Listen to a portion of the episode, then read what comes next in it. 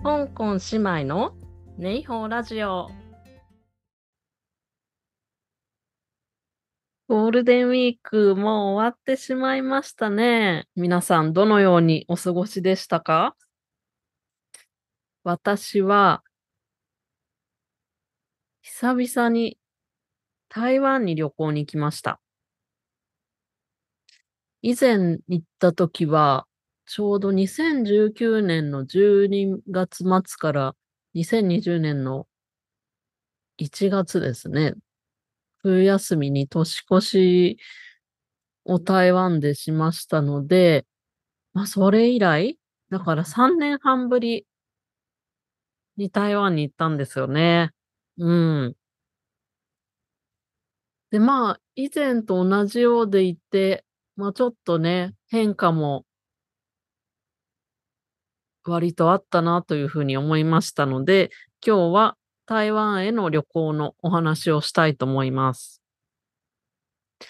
で、まず、これは世界的にどこでもそうかもしれないんですけれども、まあちょっと物価が上がったように思います。まずね、タクシーの初乗りが台湾元で85元になってましたよ。これ以前いくらでしたかね？70代だったかな？あの、ちょうど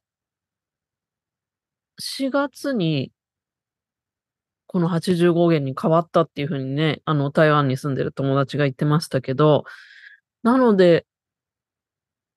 割と、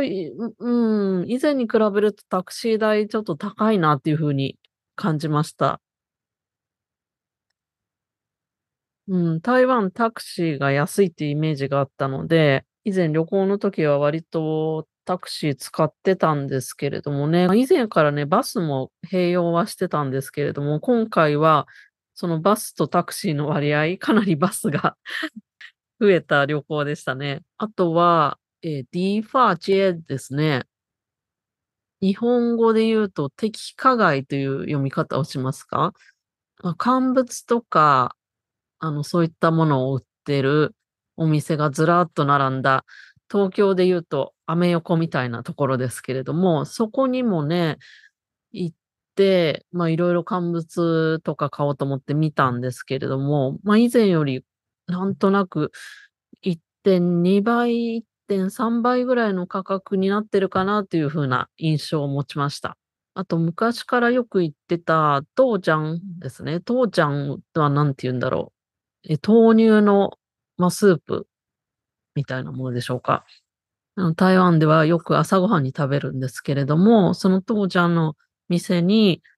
ま、朝ごはんを食べに行ったんですよ。で、結構ね、これが並んでたので、並んでる間に、こう、何を頼もうかなと思って、スマホで、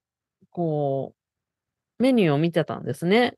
以前、その旅行者がの方が撮ったメニューの写真とかがネットに上がってるので、それを見ながら、ああ、豆漿を、ま、2杯と、あとは単品2つと、あとはヨーティアオを1本にしようかなと思って、ま、メニューを見てて、で、ま、値段もね、そこで、あの、現金支払いなので、計算して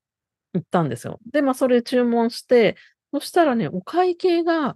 その、並んでる時に以前のメニューを計算し見て計算したのはちょうど100元だったんですよ。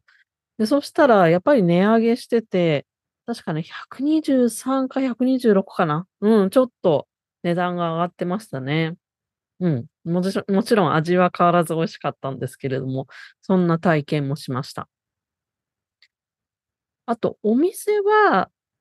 そんなに私が行った中では、もう、なお店が無くなってたとかね、そういうことはなかったんですけれどもお店の定休日が増えたっていうところが何軒かありました。例えば、まあ、以前は確か月曜日だけ休みだったはずなんだけれども、日曜日と月曜日の2日間休みになってるとかね。うん、そういうところがいくつかあったので、これはね、あの、旅行でいらっしゃる時にはよく調べて行った方がいいかなと思います。まあ、そういう形にして、なるべくそのね、お店が存続するようにってされている工夫なのかなとは思い思うんですけれども。あとはね、明らかに、まあ、人手不足っていうところ ことで、友達が行った店なんかは人手不足っていう風にね、書いてあったっていう風に言うんですけれども、まあ、そのコロナ禍でやっぱり、人員削減して、まあ、それがまたね、あの、旅行者の方が戻ってきてその人を募集しても、なかなかその元にはすぐ戻らないっていうことかもしれないですね。で、あとはね、え、ロンシャンスですね。龍山寺ですかね、日本語的に言うと。お参りに私もよく行くんですけれども、確か2019年に行った時点で、すでにこのロンシャンスの、ま、そのお線香の煙があんまり出るのが環境に良くないっていうことなのかな？で、お線香の本数がその時ですでに1人3本っていう風に減ってたんですよ。でね、今回行ったら、もうお線香0になってましたね。なので、まあ、ちょっと寂しいんですけれども、そのお線香は持たずに、まあ、それぞれの神様にね、お祈りするっていうスタイルに変わっていました。香港はね、まだこれはあの、お線香を使ってお祈りさせてくれるところが多いような気がするんですけれども、その台湾のロンシャンスーはそういう風に変わってましたね。うん。で、あとは私も今回、象山っていう象の山ですね、のところに、これだけ日本語で言っちゃいましたけど、ええ、中国語で言うとシャンシャンですね。ハイキングに行きましたけれども、まあ、これはね、香港も、まあ、日本もそうだと思うんですけれども、そのキャンプとかね、ハイキングとかの、ま、アウトドアの流行というのは、やはりコロナ以降あるようですね。その象山の登山口のところも、なんかね、おしゃれな店がいくつか増えていて、一つはあの、アラビカコーヒーっていうね、これ日本のコーヒーショップですかね、があったりとか、あとは、愛友っていう、愛するの愛に玉っていう字を書く、ま、デザートのお店。ここはね、可愛い象のね、あの、ロゴが書いてあって、この野生の愛って書いてあって ちょっとどんな店かすごい気になったんですけども、ちょうど登る前だったのでね、登る前にちょっと食べるっていうのも、うん、そんな気持ちでもなかったので、これは食べなかったんですけども、そんなお店があって賑わってたりだとか、あとはその製品書店製品書店の新井店の方でま、なんかキャンプ用品フェアみたいなものをね、あの、期間限定でやってたりしました。で、ウェブサイトを見てみると、このキャンプ用品フェアの実際にそのキャンプ用品を売ってるのに加えて、色々な、ま、セミナーなんかも開かれているみたいでで、例えばね、まあ、これは完全にそのやっぱりコロナでアウトドアアクティビティがブームになっているっていうことで、初心者向けの講座が多いような感じですね。うん、例えば、まあ、キャンプの初心者向け指南っていう講座、セミナーだったりとか、あとはキャンプの装備何を持ってったらいいのかっていう装備に関する、まあ、セミナーだったりとか、そういったものが開催されているようで、うん、やはり香港もそうですけれども、台湾もこのコロナ禍っていうことで、そのキャンプとか、ハイキングとかそういうアウトドアアクティビティが流行してるっていう様子が分かりました。で、あとは、これ昔からそうだったのか分からないんですけど、製品書店の新井店の朝一で行ったんですよ。11時からなんですけれども、ちょうどそのオープンのところに行ったら、あの、製品書店の新井店って、2、3、2階以上は書店なんですけど、1階は、あの、洋服のね、ブランドが入ってたりとか、ま、そういったお店が並んでるんですけれども、日本のね、百貨店みたいに、そのオープンの時行ったらいろんなお店の人たちがそのお店の前に並んでて、まあ、ちょっと挨拶みたいな感じでして、で、2階にも登ったら、まだそのお店の前にね、店員さんがいて、で、私たちが最初のお客さんだったから、その最初のお客さんが入ってきたのを見届けて、売り場に行くっていうのをしててね、あ、こんなこと、昔からこんなだったかなと思って、うん、ちょっと驚きました。あと製品は新意店がね、旗艦店なんですけれども、ここが今年の年末にはね、あの、終わってしまうっていうことで、ちょっと残念ですよね。うん。もうすごく愛用してたので、まあ、今回最後になるかな。まあ、今年もしもう一回台湾に行かなければ、最後になると思いますけれども、うん。残念ですね。まあ、他にももちろんお店はあるんですけれどもね。そんなことで新製品書店にも行ってきました。あ、ちなみに香港にもね、製品書店いろんなところにあるんですけれども、なので、香港で製品行ってるから、ま、今回はそんなに買うものないだろうなと思ったんですけれども、やっぱり香港の製品書店、台湾の製品書店だとま、それぞれ特色があるというか本の品揃えもね、違いましたね。あの、平積みになってる本とかが違って、ま、その台湾ならではの本もあったりするので、やっぱり、あの、手ぶらではね、帰れず、何冊か購入してきました。あと、台湾のお土産で今回好評だったものをちょっとご紹介しますね。で、一つが、尚信壮友っていうお店なんですけれども、英語で言うと、ええ、尚信セレクトっていうお店の名前のようですね。ええ上下の上に、信は信じるの信で、壮がちょっと難しい字なんですけれども、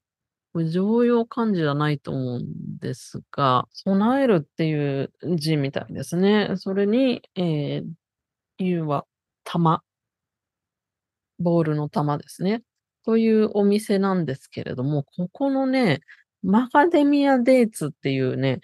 マカデミアナッツがの周りをなんかデーツでくるんでるみたいなお菓子があって、これがすごい美味しいんですよ。で、あ、先月かな、台湾に住んでる友達がくれて、すごく美味しかったので、台湾行ったら絶対買おうと思って買ったんですけれども、このデーツと、あとはトフィーも売ってたんですけど、これもすごい美味しかったですね。うん。で、香港に、あの、友達にお土産で渡そうと思って、アカデミアデイツとトフィーを買ってきて、皆さんに、ええ、お配りしたら、なんかもうもらったその日に全部食べちゃったっていうような人が結構多かったです。あ、ま、全部って言ってもね、売ってるのは、これ、マカデミアデーツの方は200グラムで370元で、370グラムで620元で、結構ボリュームがあるんですけれども、ま、うん、友達にあげたのはちょっとずつあげたのでね。でも、みんなすぐ食べちゃって、あの、また台湾にね、行く友達に頼もうかとか言ってるぐらいのものなので、これはお土産におすすめですよ。で、場所はね、あの、ヨンカンチェとかシーとか、ええ、ミンセントンルーとか、あとは、デパートの新興三越の新意店とか、いろんなとこにあるので、これまたね、概要欄に、あの、リンクをつけときますけれども、うん。これはおすすめお土産1ですね。このお店のパイナップルケーキも売ってるらしいんですけれども、私が行った時はすでに売り切れで買えませんでした。で、もう一つはえ、そのパイナップルケーキなんですけれども、ちょうどね、うちの夫が空港でね、会社のお土産と、あとはうちで食べるようにパイナップルケーキ買いたいって言ってて、で、桃園空港で見たパイナップルケーキなんですけれども、ブランド名がティーパーコーっていうことで、第8口っていうブランドですね。で、ここのパイナップルケーキの中で、ちょっと変わり種で、レモンチーズ味っていうのを買ってみたんですよ。そしたらね、これがあの、パイナップルケーキなんですけれども、すごい爽やかな感じで美味しかったので、もし空港とかで見かけたらぜひ買ってみてください。はい。そんなことで、台湾旅行に行ってきました。ね、台湾、やっぱり香港と似ているようでいて、その温泉があったりとかね、台湾ならではの楽しみもたくさんあるので、ぜひまた行ってみたいと思います。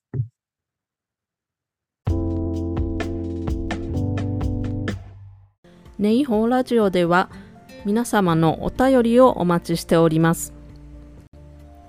宛先は Twitter アカウントまたはポッドキャストの説明文にフォームへのリンクをつけてありますのでこちらからフォームに入力していただいても構いませんしまたはメールでそのままネイホーラジオの宛先に送っていただいても構いませんネイホーラジオの宛先は、えー、ネイホーラジオ at gmail.com になりますがアルファベットで N. E. I. houradio at gmail.com になります。こちらにご連絡ください。では、ハチキン、下次见。またね